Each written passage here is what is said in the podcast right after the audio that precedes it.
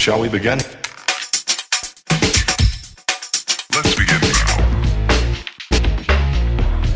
Reading is actually where the writing process begins.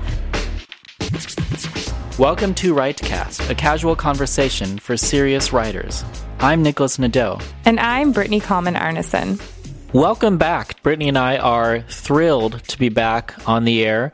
As you may know, we took a survey this past year in 2013 to gauge your own opinions about the podcast, whether it's helping you in your own writing, and we received a lot of great feedback. And uh, we're now convinced that uh, this is something we want to continue with your support.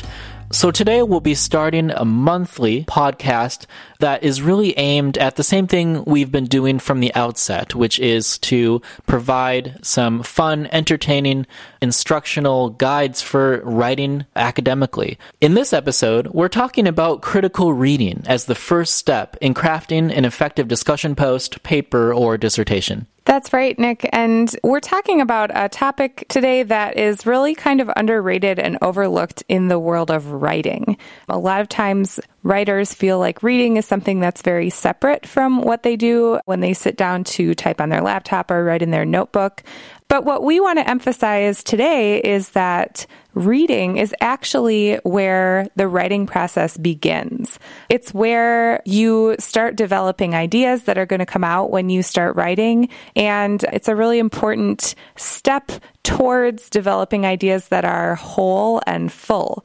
So today we're going to talk about reading as an idea generator, as activity that can help you develop a thesis statement or an argument so you can really get started on some of the hardest parts of the writing process before you even ever sit down at your laptop or your notebook. So, in other words, you have to start at the base of the mountain before climbing it. And so, in this episode, we're going to provide some key tips in allowing you to get started and, and build that foundation, that body of understanding and confidence in your own ability to really present ideas well later, which all begins with the process of reading. So, Brittany, we have a very key tip for starting out, and what is that? The first tip is to read with a purpose. So, oftentimes we're very passive as readers. We're like sponges and we just take in the information without really engaging with it or being being active in any way. And while that's fine if you're reading a novel for pleasure. What you want to do when you're reading with the intent of then taking information and putting it into a piece of writing is to be a little bit more intentional about why you're reading in the first place. And one of the first things that you want to ask yourself is what you already know on the topic that you're reading about. It may be that you know very little, but even writing down the most basic things that you know is going to help you go into the reading process with confidence and understand your own context for understanding what it is that the author is saying. So ask yourself what you already know and jot down some notes about the information that you already have on this topic. Then you want to ask yourself what you want to know. What are you trying to learn from this piece of writing? How can the piece of writing help you? This helps you be more active in the reading process rather than just a passive reader. And finally, as you begin to read, you want to ask yourself, what are you learning? And what are you learning specifically relating back to those questions that you wrote down or statements that described what it was that you wanted to know from the article? So you want to sort of answer your own questions as those answers appear in the piece of writing. Second, read strategically. So to read strategically, to me means that when you have, let's say, a giant book or you have a 200 page dissertation, uh, let's be honest, you're not going to read the whole thing. And if you do, uh, you might be there for a while. So instead of taking that whole thing and reading it cover to cover, maybe check the table of contents, check the index. Or if it's a bit shorter, try to just visually skim through the headings, see uh, what kinds of arguments and keywords seem to be popping up. Trust your instinct on this. If it's important to you, if something jumps out at you, it's probably significant.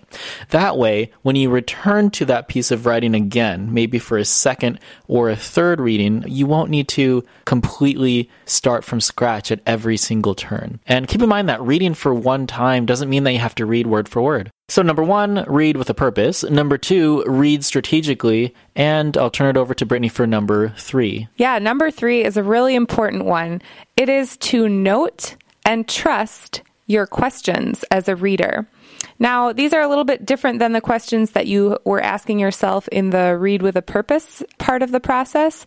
These are those questions that we all have as readers where we say, wait a second, that doesn't make sense. Or, oh, I thought the author just said this other thing that contradicts that. Or, that's a really confusing passage. I do not understand how it fits into the rest of the context of the article what I want to encourage you all to do is to actually trust those moments of questioning. It could be that you just have to read the passage a couple of more times because it's dense or because the information is complex.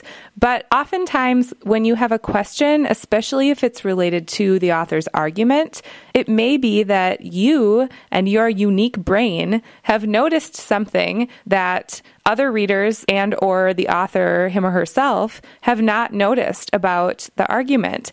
We all bring our own context to a piece of writing when we read. And that means that different things are going to come to the surface in that piece of writing for each reader.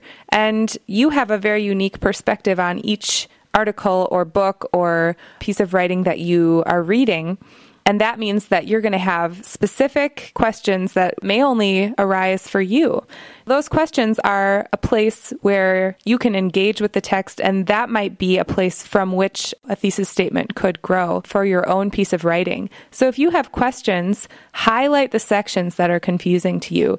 Write down in the margins what is it that is confusing to you there. Take note of that and then come back to it. And that may be an entry point for you into an argument for either your course paper or possibly for something larger like a dissertation or a doctoral study. So now we've got three things you should do read with a purpose, read strategically, and note and trust your questions.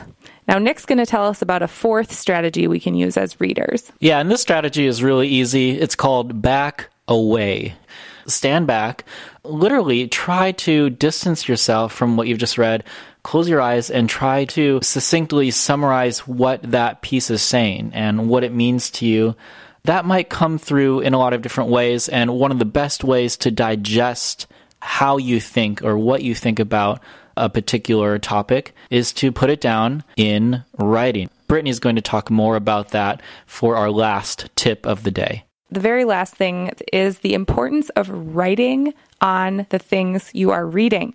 Now, if you're reading a library book, you might have to, you know, put post-it notes in your book, or if you're reading online, you may have to use alternative methods of taking notes. There are many, many wonderful software programs that allow you to take notes in your document online or not even online, but just on your computer as well, electronically.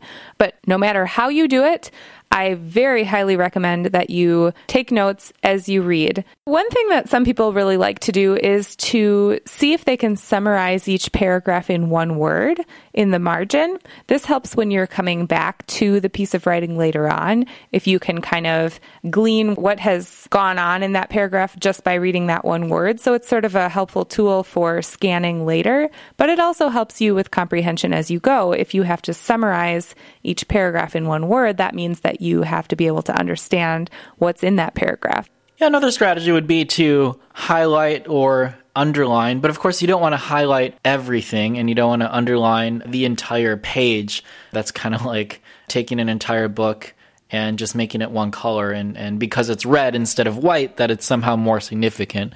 What you want to do with your highlighting is to really bring out those ideas, those keywords, or just places where something just clicked. And it might be useful to combine that with your one word summaries or your other notes to make sure that you know why you highlighted something. Because frankly, if I highlight something uh, by the next week, I'll wonder why in the world I highlighted it. So be careful with that, but it's it's a good strategy. Right. And another thing you can do is answer those questions that you devised for yourself at the beginning when you were setting a purpose for your reading.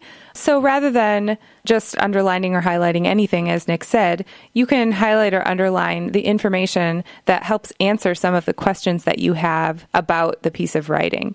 Well, there you have it. We have a, total of five tips for you today for critical reading. And the first, Brittany, is The first is to read with a purpose. second, read strategically. Third, note and trust your questions. Fourth, back away and summarize what you've read. And fifth, mark up your document.